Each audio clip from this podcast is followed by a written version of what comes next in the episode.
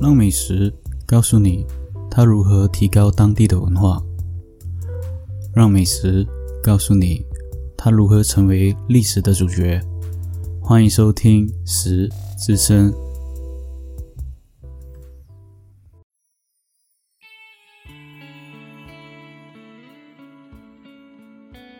Hello，欢迎收听《食之声》，我是主持人 Roger。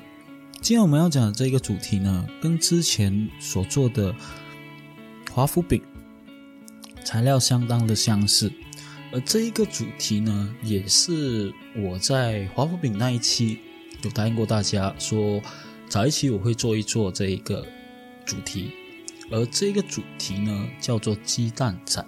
那在说鸡蛋仔之前呢，我要汇报一下最近的情况哦。最近的情况呢，没有意外的话，接下来的星期我会下去吉隆坡，然后和阿仁录制这个棋谱。然后在要下去这期间呢，我发现有一些假期呢，特别一些假期，下去的时候要注意看要用什么车距。呃，这次我下去应该是用火车，因为时间上呢。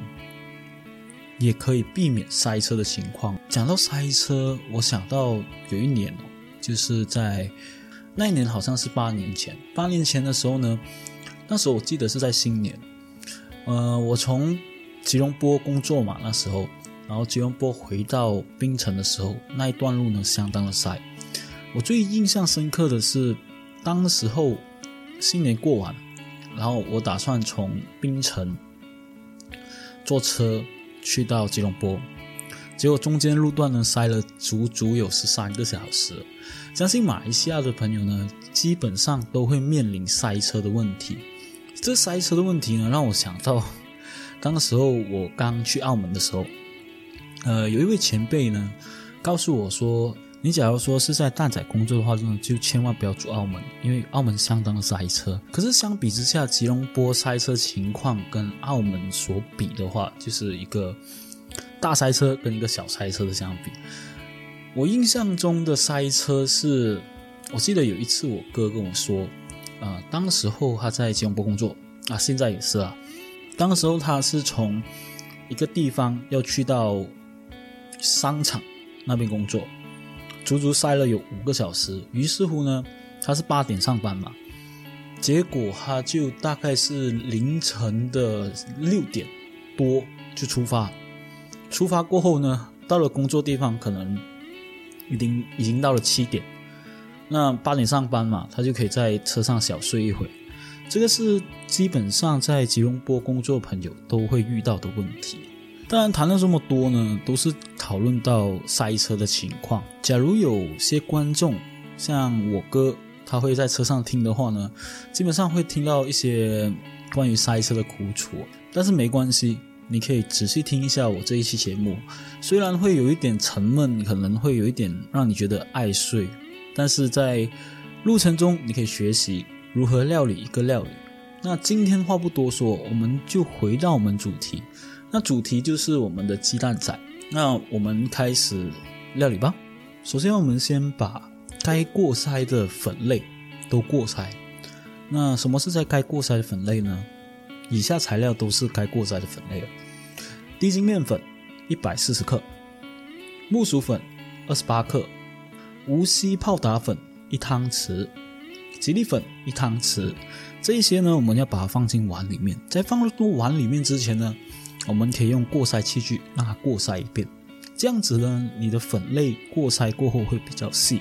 那过筛完过后呢，我们把这个碗呢放在边先，之后呢，我们再打两颗鸡蛋在另一个碗里面，再加入六十克的牛奶，一百四十克的白糖，把鸡蛋打散，跟牛奶还有白糖混合在一起。在混合这个过程，我们可以加我们的水，一百零八克。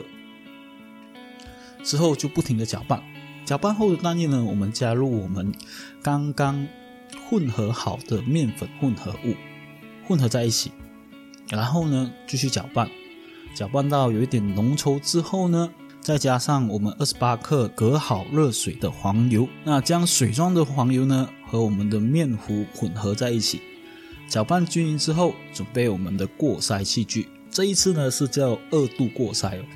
这个过筛的过程呢，主要是把浓稠的面糊过筛成比较稀状，这样子我们过后会比较好处理。之后再放置十分钟，和我们之前的华夫饼一样，这样子的粘面糊呢就不会回收哦。最后准备我们最重要的道具，就是我们的烤盘器具。这烤盘器具呢相当有意思哦。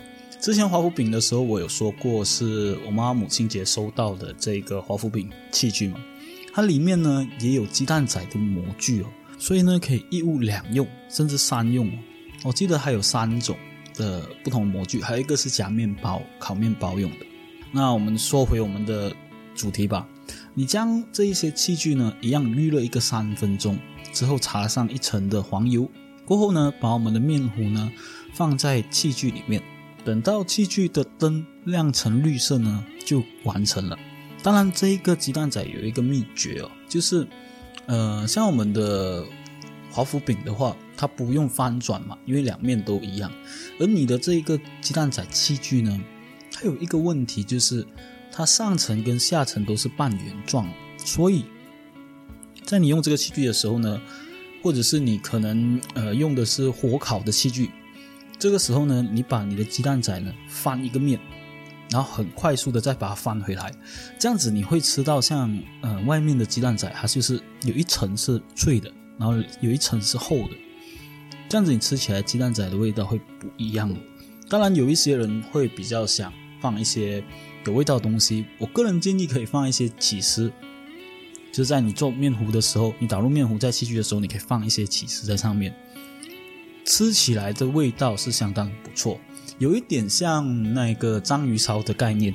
但有些人会放巧克力了，看你个人喜欢什么口味的。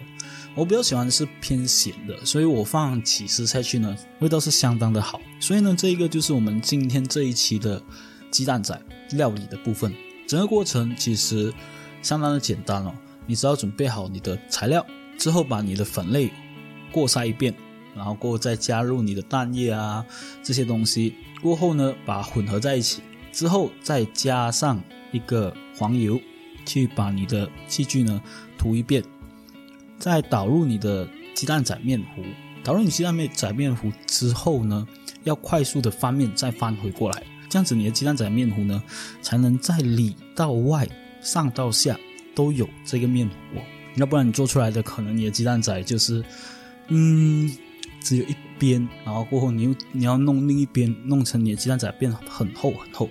我个人有这样尝试啊，所以这是一个惨痛的教训。那我们料理部分已经说完了，接下来呢，就是到我们讲故事的部分，还有了解这道料理的部分吧。那我们故事开始吧。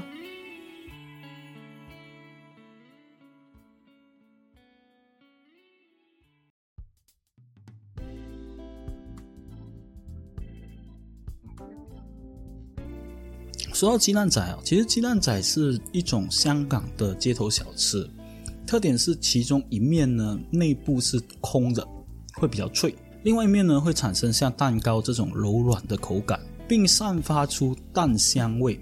制作鸡蛋仔的时候呢，要准备好鸡蛋、砂糖、牛油、面粉或者是淡奶油，去混合而成，成为像蛋糕的糊状。之后再用器具呢去烘烤，这样子呈现出来的鸡蛋仔呢会产生金黄色。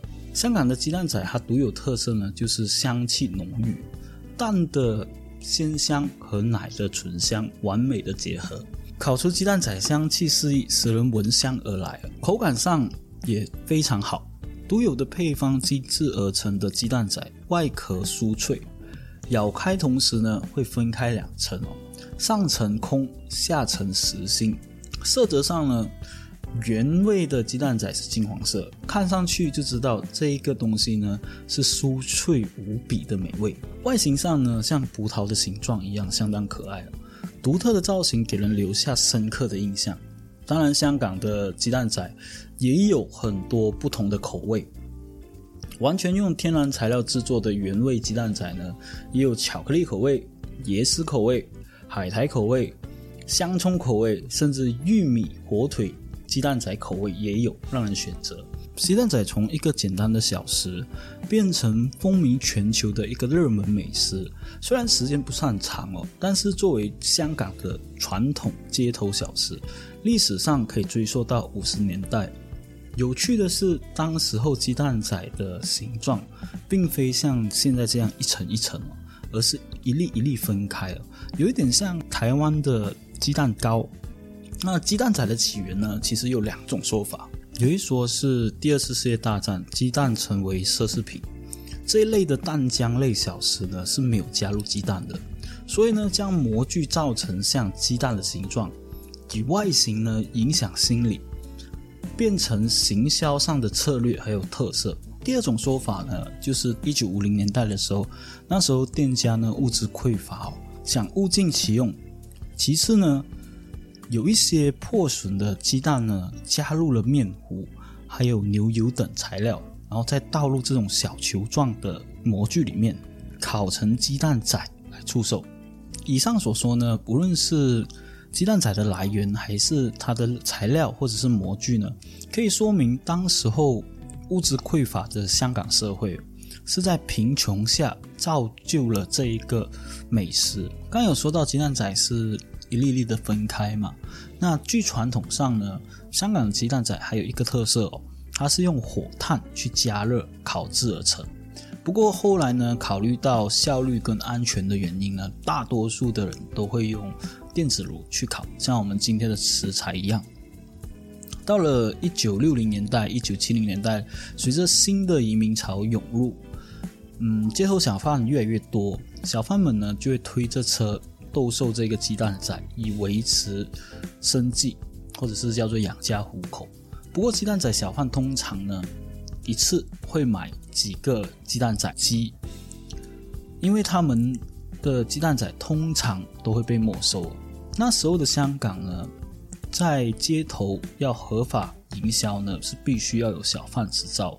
可是，一九七零年代，香港政府就停止发售了新的小贩执照，导致到很多这一个新的小贩呢，都成为非法。